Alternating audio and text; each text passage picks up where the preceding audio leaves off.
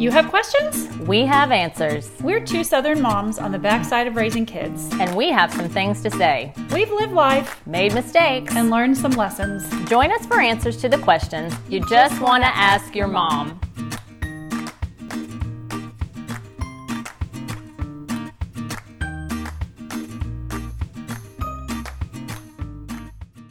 Welcome to another Just Ask Your Mom podcast. I'm Bonnie Blaylock. And I'm Renee Sproles. Well, we're laying it out today, people. Some of our tried and true rules for life that we've learned, well, the hard way, or maybe stumbled upon in our mm, several decades on this planet. Yeah, you tallied it up, and we have a combined 10 decades of wisdom here, or at least strong opinion. yeah, one of the two. so we're just going to tell you 10 rules for life that we have, and you can take them or leave them. That's right. Okay, number one, let's just jump in. Yeah. Uh, you can eat the whole elephant one bite at a time. I this is one of mine. I used to freak out routinely about change and all these looming giant tasks or goals that ha- were set before me. And in my 20s, I almost backed out of going to grad school because the thought of shouldering another year of the grind with people that I didn't know, who are probably all smarter than me, with very little money, sent me into a, this big spiral. Well, I mean, it's intimidating. So- and you're so young I was yeah, thinking about that, you know? just early 20s. So, anyway, I learned that it is much saner to approach big things bit by bit, smaller, obtainable, doable pieces. And that's going to get you to the end eventually. yeah, you were telling me this about when you were writing your recent book. How, Right. you, how you went about it. Because the thought of writing 100,000 words is overwhelming. I, I can't do that, but I could write 500 Mm-hmm. For five days a week until those numbers added up to a whole book. So, same thing with just little habits. I, I used to tell my kids this all the time when they were approaching something like, oh, terrible chemistry homework or something like that. You know, maybe you have 10 problems, but we're just working on one right now. Let's just work on one. That's right. Take right. a deep breath. Yeah, yeah. So. yeah, and this applies to parenting for sure. So making it from newborn stage to having a three year old seems crazy impossible, especially once you have the newborn. Yes. Like, you know, when you have when you're pregnant, it's like, oh, this is gonna be great, and all these different stages. But if all I have to do is make it to the next feeding time, then you can be good with that. Right. Like um, we had Samantha Perkins on our podcast. Yes, I loved her. She wrote that book, Alive AF. Uh, Alcohol free. alcohol free. And she used to say her motto was, I'm not drinking right now, which is just literal moment by moment. Yeah, I love that. I have actually used that nugget of wisdom from the podcast um, for lots of different things that seem like, oh, it's going to be really hard to do that fasting or changing your diet or drinking or anything. Yeah.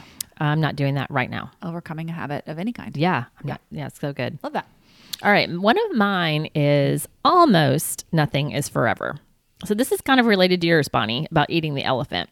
One of the worst things that I could do to myself mentally was when things were hard with my newborn or toddler or young child or teen, is to tell myself that the way things are today is the way things will always be. and Even though it seems that way. Yeah. Well, and it worked in reverse actually in my favor. When things were beautiful and dreamy and smooth and good with my kids, I could savor the moment because you guessed it, I was remembering that almost nothing is forever. So, one thing that is guaranteed in life, especially raising children, is change. yes. We all know that for sure. Yeah. As soon as you get used to one phase, it's going to change to another one. Yeah, it, it is. And um, and even though our world is ever changing, when you know Jesus as your Lord and Savior, you can enjoy the constancy of his work for you and for the world, even amidst what Paul calls our light and momentary troubles. Yeah, which don't always feel so light and momentary. Sometimes they feel pretty heavy. Yeah, they do. And so I just like to recall what Paul wrote to the Corinthian church. I'll read it to you. It's 2 Corinthians 4 16 through 18. Therefore, we do not lose heart. Though outwardly we are wasting away, yet inwardly we are being renewed day by day. Do you feel like you're wasting away outwardly? I feel like that, Bonnie, a little bit more often these days. A few more aches and pains. Yep. Yep. For our light and momentary troubles are achieving for us an eternal glory that far outweighs them all. So we fix our eyes not on what is seen, but on what is unseen. Since what is seen is temporary, but what is unseen is eternal. Right. Nothing is forever except eternity. That's right. that's what and that's forever. and that's why I said the almost. Uh-huh. You know, I was like, nothing is forever. Well, almost nothing is forever. There is something that is forever. And it's just a good reality check. That's probably not what you're Mm-hmm. what you're focusing on. in the heat of the moment or in your day. Yeah, exactly. Well, that's a good one. That's a good one. I love this next one so much. Lay it on us, Bonnie. Okay, this next one. Uh, number three, you're not that special.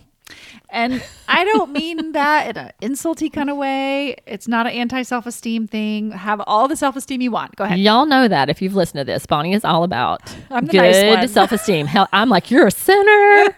You're worse than you think. You're in desperate need of Jesus. Which, okay, whatever. But you're also full of grace and you have power and you have grace. Yes, All the things yes. with you. So, anyway, what I mean by you're not that special is one, we are all worthy and human and deserving of good things. Amen. There is nothing in me that deserves higher treatment than the next guy, and vice versa. So Beyonce might be talented and she might be Queen Bee, but she is not better than me. Mm-hmm. We all look the same in a hospital gown, and we all suffer. No one's suffering is better than somebody else's. It's not a competition. We all struggle with sports bras. We all need to use toilet paper. Sometimes we feel sad or humiliated or sick. We're Yeah. all in the same boat. So you're not that special. Yeah, I mean, it. This is the image of God in humanity. That's what you're describing. We're mm-hmm. all image bearers of God. Every person you pass is an eternal image bearer Right. Right. of the Everyone creator of the universe. Mm-hmm. Right. And you know, Jesus had to do all those things too. Yeah. All the dirty, Did gritty he human have things. toilet paper though? I don't know what they what they did in the Middle East in BC. But everything else. century. Everything else. I don't really know. Yeah, he probably didn't wear a sports bra He either. didn't. I was struck by just lightning. thinking. Oh my goodness. this has gone off the rails. All right. the second part of you're not that special means that people probably aren't really thinking about you that much.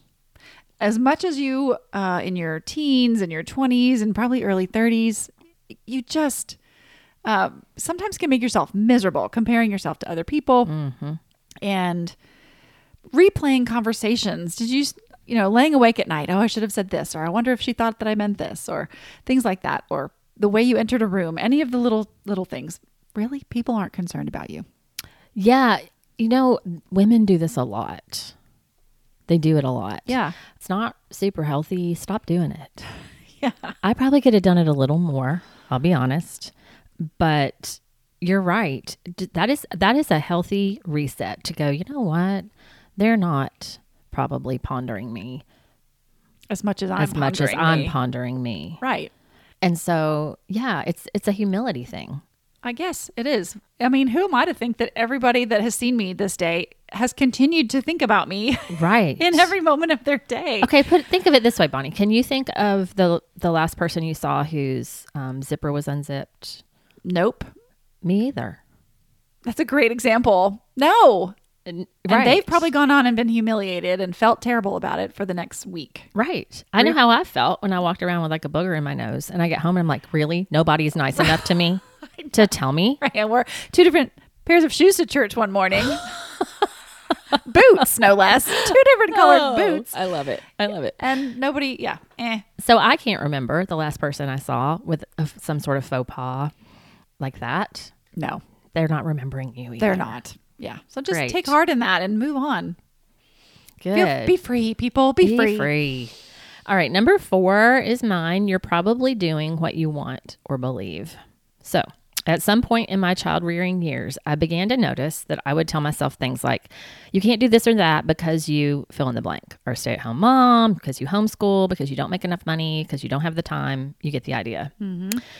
One day, God showed me that almost every time I'm doing what I'm comfortable with or what I actually just want to do. So, for me, a really easy example is exercise. I use this line with exercise a lot. I would say, I don't have time to exercise. My kids are my priority. One day when my schedule is different and I'm not homeschooling, I'll exercise regularly. When I can pay for a gym membership, I'll exercise. You get the idea. I had a lot of these. Yeah. God convicted me that no, I actually don't want to exercise. And these are my excuses. And not only that, but if I actually believed in all the health benefits of exercise, I might actually do it. So that conversation in my head was just a way to justify my choices so I didn't feel so guilty and disappointed in myself. Hmm. Yep. I can totally relate to that. So you fast forward to your 50s, and I've started peeling this onion even more.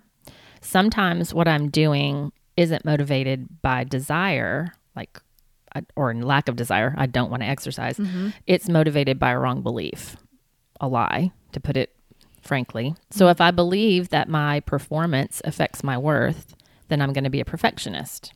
But if I replace that lie with the truth, something like the faithful trying brings God joy and he's in charge of the results, then I'm much more likely to be okay with trying and failing. And whatever behavior is holding me back from my relationships with my family and friends and God, a lot of times is related to something I'm believing that's actually not true. Right. So, how do you find out that it's not true? If you're believing it, you think that's just the way things are. Do you have people in your life that come along and say, I've noticed you're acting in these certain ways and that's not really reality? Or do you just, yeah, how do you come to the truth? Certainly, a good friend could do it. Your spouse could do it. They probably know you. Mm, yeah. David could have told me. You know you hate to exercise. Why don't you just be honest with yourself? yeah I didn't ask him. Like Cher in Moonstruck, snap out of it. So yeah, certainly, certainly, someone who knows you well and loves you could tell you that information. I kind of sat with God and just asked. I mean, it's a prayer, I guess. What am I believing that's not true Yeah, about? fill in the blank. What am I believing about my mothering? Mm. That's not true. And usually it has a grain of truth in it. That's the best lie, right? Yeah. It's got a little bit of truth in there. Mm. And so, and then I just ask him, all right, so if that's a lie or one of the lies, now what's actually true? And I just sit and listen. And a Bible verse will come to mind or a sentence will come to mind and mm. I can write that down or type it. There's a, you sent me, um, we'll talk about her later in the podcast actually today, I think.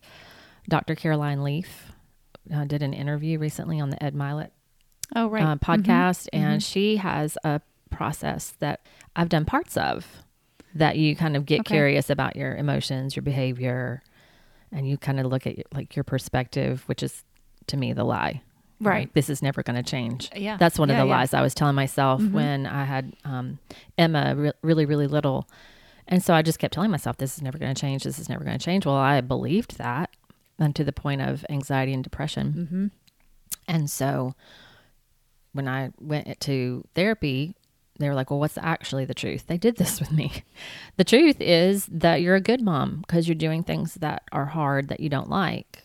And it's actually very loving to do things for people that don't bring you, don't give you any payback, don't bring you any joy right now. Right. And um, moms who are getting something from this stage that they really love, it's not, as hard for them. Yeah. So I think you could, um, I think you could pretty easily, uh, that example in particular with parenting or relationships, women are pretty good about dissecting that for each other. At least my friends are. To sort of, when you're sort of moping around and saying stuff and kicking yourself, is kind of putting that to a stop. Like, hey, hey, hey, wait a second. You don't need to be saying that about yourself. Mm-hmm. That's not true. Here's what I'm mm-hmm. seeing, or here's what here's what the truth is. So we should do that for each other way more often, I think, than we do. Don't let don't let your friends wallow in that kind of wrong belief. Yeah, and just to be clear, I've really learned this in the last year or so. This procedure of just sitting there and listening. Yeah. and um, and so I did this in the middle of a conversation with a young mom friend recently, and she was telling me some stuff going on in her marriage, and they're just not in a good spot. Where, okay, hello, all of us get in not good Mm-hmm. Right. spots, right? Happens That's to everybody. a totally normal thing, Right. and I just said, Hey, Jesus, can you show her? I said this out loud. Jesus, can you show her the lie she's believing about her marriage right now? Oh, And we just sat in awkward silence. And she sat there until she heard what Jesus said. I mean, God, if you're asking him to show up, he's going to show He's up going to show up. He doesn't leave you hanging. every time. That's a question he wants to answer. Every he wants your marriage good. Yep. He wants you good. He wants your children in, in a happy home. Mm-hmm. Um, and it, we just kind of went. That's how our conversation meandered meandered for about an hour and a half, just talking, then asking Jesus to show us. He's so gracious to do that. Yeah. Yeah. So I love that one. Yeah. So dissect your motives a little Yeah, bit there and ask God curious. to show you. Mm-hmm. Okay. My number five is rules for life sit by water or go outside. Because you've heard us say this on here lots of times, we're made for nature. Even little tiny babies in the throes of colic or tantrum can calm down with a bath or walking outside on a dark night. I love this quote. Oliver Sacks said that in 40 years of medical practice, he found only two types of non pharmaceutical therapy to be vitally important for patients with chronic neurological diseases music and gardens. I I loved this answer, this rule for life. It's so true. Yeah. That's I mean that's put them in water or take them outside. Mm-hmm. That's what all the grandmothers Right. wisdom would tell you. So that's for that babies. If it's good for babies, it's good for you too. Absolutely. So when you're freaking out and you haven't had a break in a while, or whatever, step outside, put your feet in the grass, look up at the sky, take some deep breaths. Every time it calms me down. Every time. yeah. So I've always liked to play in the dirt. I was kind of a tomboy and was never didn't care about being sweaty or dirty. But really, once I had a home and the busyness of life seemed to take over, the garden, even if I was just planting flowers in pots on the deck uh, or sitting sitting out there in the morning with the birds and the breeze, just it just gives you this peace. We're made for nature. And I know why the old folks used to sit on their front porches so much now, because when you witness the world's pain and suffering, over the decades, as you will, as we all will, finding an inchworm or watching the little birds leave the nest just restores your hope somehow. So I think God made the world specifically for that purpose. There was a study recently. I was talking with some friends. Um, uh, maybe we can find it and link to it in the show notes. That said that this piece of advice, sitting by water and going outside, it was as effective, or sometimes actually more effective than antidepressants in a clinical that. trial. I believe it. Mm-hmm. We're we're that um, cut off from nature. I know I was. Yep. When I was feeling anxious and depressed, I was not getting outside. Right. So in our everyday lives, most of us just go from home to car to road to store, back to the car, back to home. And there's not really a whole lot of time for just sitting and being outside. That's totally what I was doing. Mm-hmm. And you know, being in the South, it was not fit to be outside in the certain months of the year, Right. and I, you got to figure it out. I got bugs. So I got the movement figured out. I was exercising, but inside a gym. You Yeah. know, not outside. Yeah. And uh, when I visited my friend Jana in China, she said gyms are very rare. They only have outdoor play equipment for adults Hmm. because they believe you must, as a human being, be outside on the earth to exercise. And now, of course, there's all this stuff about grounding and the magnetic fields and all that, and that Sure. they're actually measuring. You know, you're getting something Mm-hmm. from some kind of energy from being out there. right. No surprise It's to me. not just No- refreshing. Right. God planned it that way the whole the whole time. He put us in a garden. Yeah. Okay, mine number six is whatever you do, do it as if you are working for the Lord. Because you are working for the Lord. So when I ask my kids what they remember me telling them again and again, this popped to the top for both Emma and Houston. This was the epiphany that helped me move from depression in the early days of motherhood to a steady joy and dignity in that life stage, even though I still felt pretty anonymous and I was pretty humbled. So, getting up to nurse a crying baby, I'm doing that for Jesus. Changing another diaper, I'm changing it as unto the Lord. Cooking dinner, I'm feeding my family and Jesus because he's actually there in my house, you know? That's right. That's what he says in Matthew 25, right? Yep. Yeah, when the Son of Man comes in all his glory and all the angels with him, he's going to sit on a on a throne. All the nations will be gathered before him. He will separate the people as a shepherd separates the sheep from the goats, puts the sheep on the right, the goats on his left. And then he says, Come, you who are blessed by my Father, take your inheritance, the kingdom prepared for you since the creation of the world. Because I was hungry and you gave me something to eat. I was thirsty and you gave me something to drink. How many times have you given your child a sippy cup today? Yeah. I was Yeah. a stranger and you invited me in. I needed clothes and you clothed me. I was sick and you looked after me. I was in prison and you came to visit me. And the righteous are going to ask him, When did we see you hungry and feed you, or thirsty and give you something to drink? When did we see you a stranger and invite you in? Or when did you need clothes and we clothed you? When did we see you sick or in prison and go visit you? And he will reply, Truly I tell you, whatever you did for one of the least of these brothers and sisters of mine, you did for me. Mm-hmm. Following So- God, you know, trusting and following Jesus, being a member of the family of God, it gives such dignity to anything we do here on this earth. There are no menial tasks, there are no lowly jobs. No. They all can mean something. yeah. Okay, number seven, only you know. Everybody has opportunities or moments in their lives where they can make a choice that only they are going to know about, where you didn't get caught and nobody saw you. So small as those are, these can be our defining moments. Only you know when you cheated on that test. Only you know whether you really meant that apology. And only you know that you lied or were unfaithful or cursed God. Make your choices and behaviors with integrity, the same as, this, as if everyone was watching. Make hmm. choices and take actions that make yourself proud of you because you know and that match the person that God made you to be. You are a daughter or son of the king. So act like a prince or a princess, act accordingly.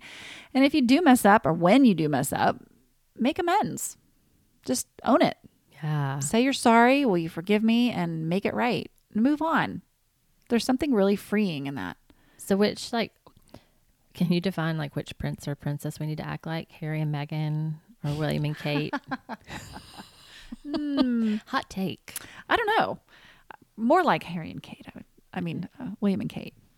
I think Yeah. so too. That very sac- self-sacrificial. They seem very self assured. and yeah.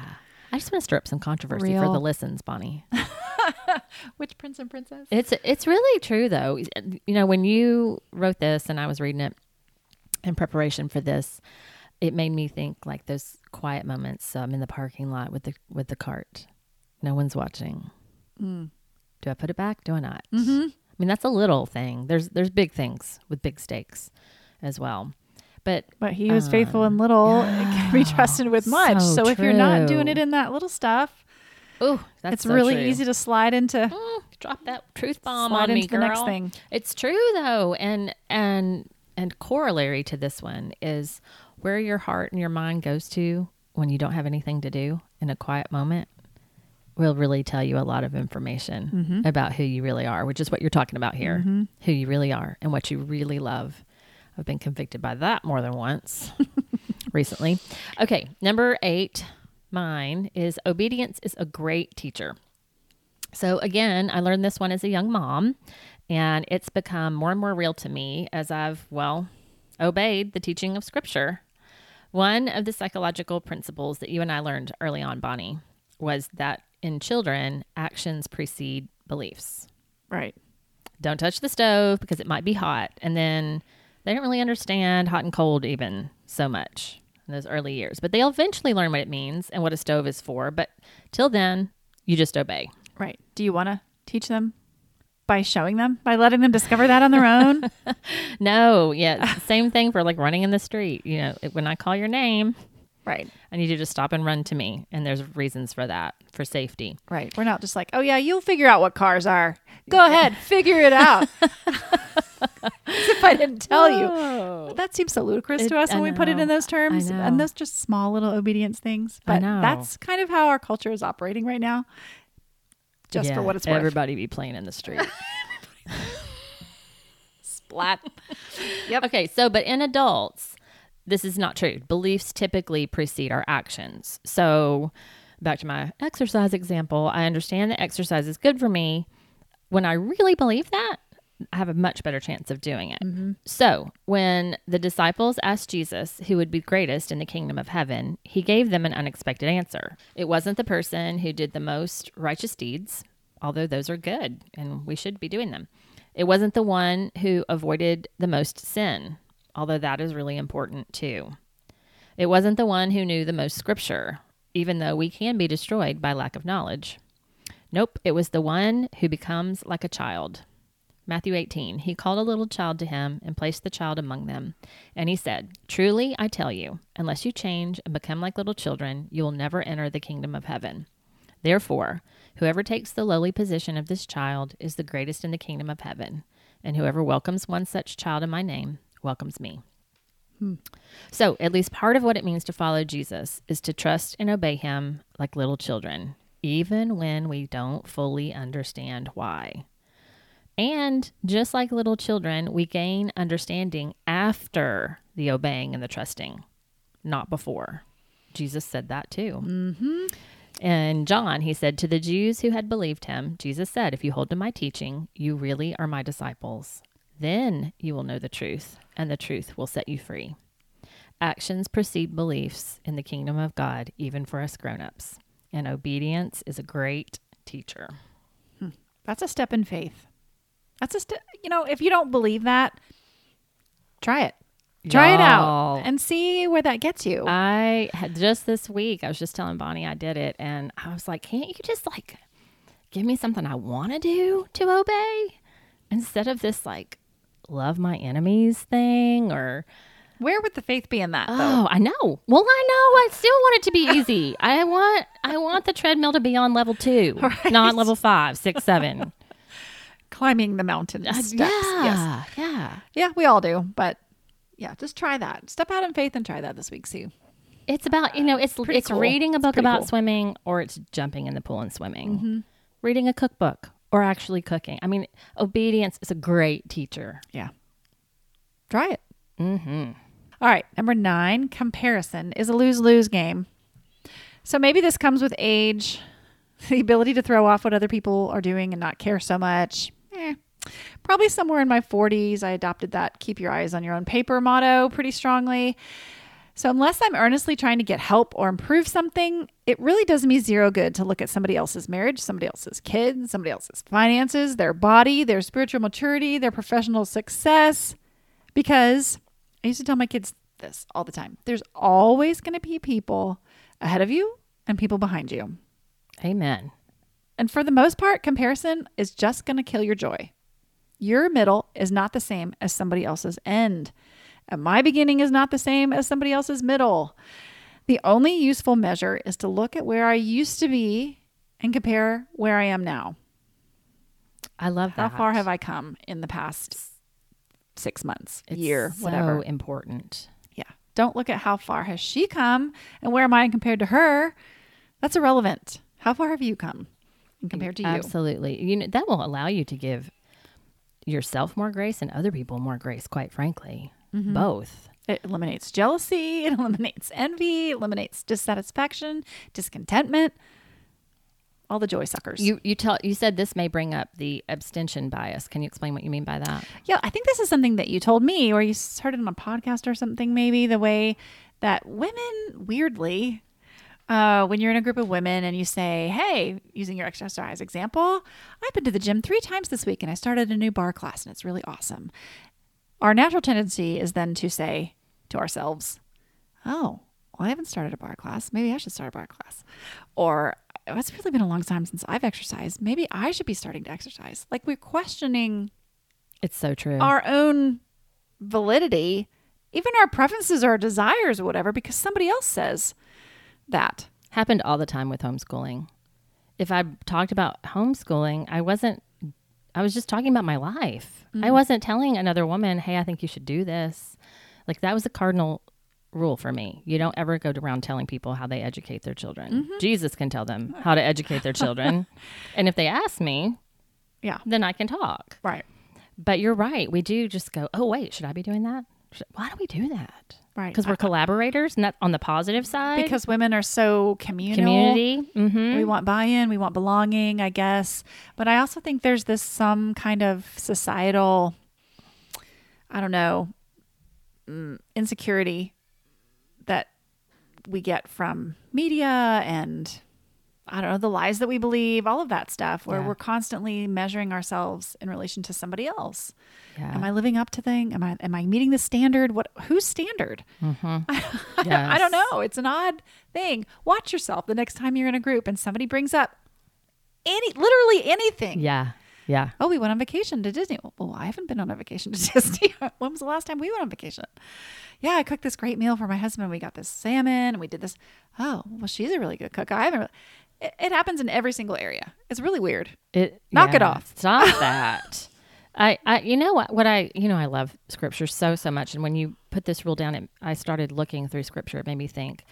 I think there's something in there about examining yourself um, against yourself. Ah. And so in Lamentations, the writer of Lamentations wrote that Israel should examine and probe their ways and let them return to the Lord. So he's saying like, hey, probe your heart. Mm-hmm. Look at your look at your actions and turn back to God. And then Paul challenged the Corinthian church to test and examine themselves to see if they were quote in the faith And in the Galatian church, he challenged each one to examine his own work, and then he will have reason for boasting in regard to himself alone and not in regard to another. Oh, see, How so my rules for life came from Yes. actual reality of how Scripture it's works. how the world works. Yeah. it's that's general revelation at work right there, mm-hmm.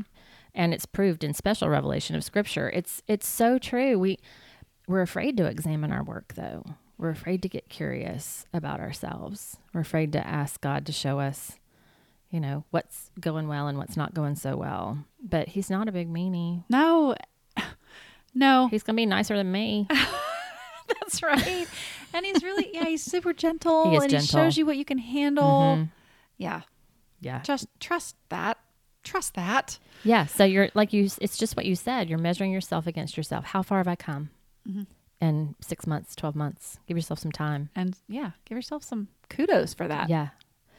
Um. All right. My last one is number ten. Get curious about your emotions and behaviors.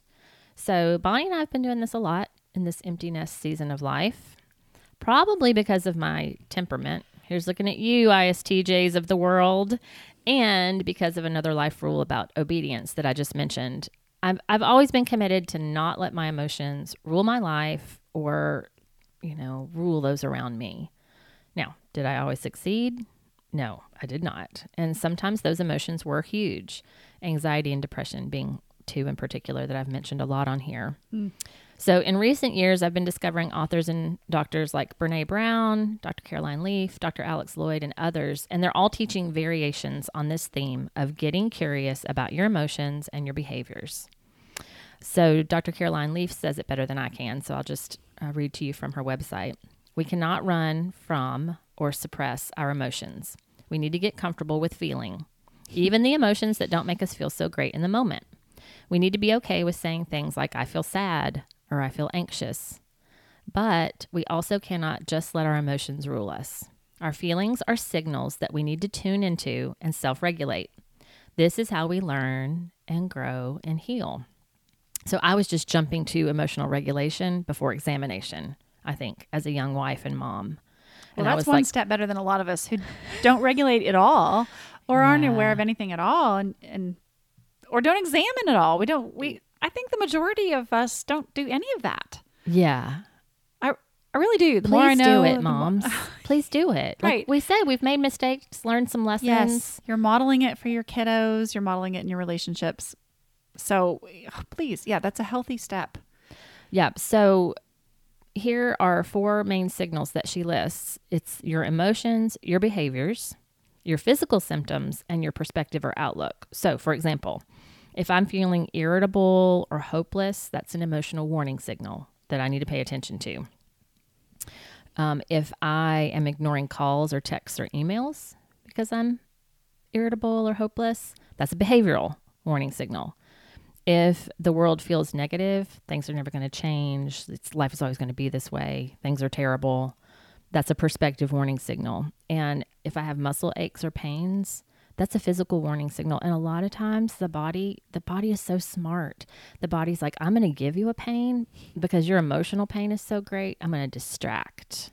Hmm. So for me, it was hip pain or back pain. And I could focus on that instead of what I was feeling. Right. This is so interesting to me. I, I guess it's just our stage of life, maybe. And I'm not sure you can hear it always when you're in your 20s, unless you have some kind of trauma that forces you to hear it, or your 30s, even. Um, but if you can just be aware of this information and know that it's out there, it's so helpful to seriously to just be able to say, I feel sad or I feel anxious. That's huge. To know what you're actually feeling and to, Yeah. to name it Yeah. is huge. So this works. Um, you know, I talk to Christians on this podcast. I talk as if you are a Christian, and I, I know that probably there are not Christians listening to this. So you can just do this. You can get curious about yourself and just go, hey, I wonder why I'm feeling so irritable and hopeless. And you just sit for a 2nd mm-hmm. in that space. But if you're a Christian and you're filled with the Spirit of God, you can ask God as well. Will you show me why am I feeling this way?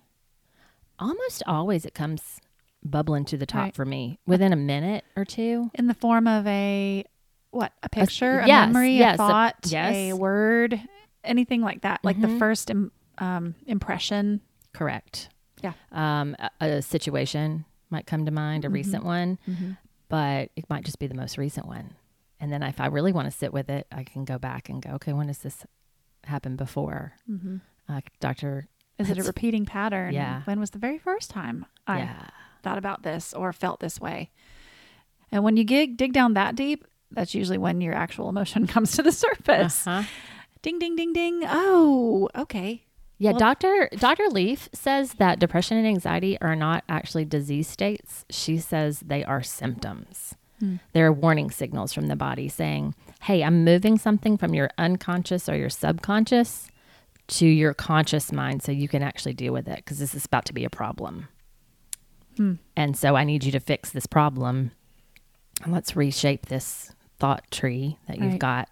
And um, and I'm just I'm so grateful you you exposed me to her work and Dr. Loyd's memory code and love code and Healing, Healing code. Yeah. So, what do you, most of us, our general reaction to that, uh, depression, anxiety, instead of thinking, oh, this is a symptom to something, something must be shifting in me, there must be something I need to deal with here. We instead numb, distract, medicate, um, suppress. yeah. and she says, you know what? If you got to medicate to stable out, stabilize, even out, okay. Mm-hmm. She's like, that's that's great, that's fine, but um, here's some steps that'll actually help you replace that toxic Coping. memory tree that you've got in your brain with a healthy tree. And she's really doing a lot of what um, Dr. Alex Loyd is doing. It's like, what lie am I believing? Yeah. What is what is called what's triggering this? Yeah. It's so good. Our bodies What are made to tell us what's going Yeah. on. Yeah. and our spirits can respond and like literally give you that answer. So, um, yeah, this is so such a good one. Her stuff is so interesting. She separates the mind and the brain. So she's like the the Yeah. mind is always at work. You can go. She says you can go three weeks without food, three days without water, but you can't even go three seconds without thinking, Hmm. unless they put you under anesthesia or you go to sleep. But even in sleep, your mind is working. Mm-hmm. That's right. And she says the mind is actually now doing physical things in the brain. So this makes me think body, soul, spirit Mm-hmm. language we hear in scripture a lot. And and so yes, there's physiological things happening in your brain Mm-hmm. and happening in your body, but your mind is super powerful, which We know our thoughts have power. take every thought captive in Yeah, obedience to Christ. God was giving you the mental health um, you know, advice. He made us That's right. Yeah. the advice he knew we needed. You got to take those thoughts captive, and then praise God for modern science that really breaks that down for us. so I love this point that you say. Um, it's important to remember that there's nothing wrong with you if you feel like you're exploding with emotions or your emotions are really close to the surface. You're simply experiencing something that needs urgent attention. And I think our general mental health assumption is in this country is if we are not happy and Yes. feeling good, then we are mentally ill, Right. which is That's not true. that is so flat out false. No. Our emotions are good things and they're there to help us. Read the Psalms. Yeah. The Psalms are like the the got every emotion in array the of. Mm-hmm. human nature, and um, and you'll see, yeah, that's just the life. That's life on this earth until we're all renewed and restored. So, as Eugene Peterson put it in the Message translation from uh, Proverbs 19, keep the rules and keep your life. Careless living kills. Mercy to the needy is a loan to God, and God pays back those loans in full. Discipline your children while you still have the chance. Indulging them destroys them. Let angry people endure the backlash of their own anger. If you try to make it better, you'll only make it worse. Take good counsel and accept correction. That's the way to live wisely and well. We humans keep brainstorming options and plans, but God's purpose prevails. It's only human to want to make a buck, but it's better to be poor than a liar. Oh, I love that. That's such a such a way of with the words I there. know, I love it. So we hope that these are particular rules for life, which are not the particular rules for life. Yeah. Um, we're no Jordan Peterson here. That's right. And we're, yeah, we're dropping some heavy philosophy on you. either, but you know, we hope they've been helpful and life giving and um, give you something to talk about at the very least. So, Yeah. I mean, grab grab onto one of them maybe that resonates Yeah. with you and um, or one you haven't thought of before and try it out. unpack it a little bit. Yeah. So good. So All you can connect with us on our website at justaskyourmom.com. Also, we're on Facebook and Instagram. And please take five seconds to rate and review our podcast and share us with your friends and family. Yeah, that's how we grow. And send us your topic suggestions to just ask your mom podcast at gmail.com. And we'll see you next time on Just Ask Your Mom.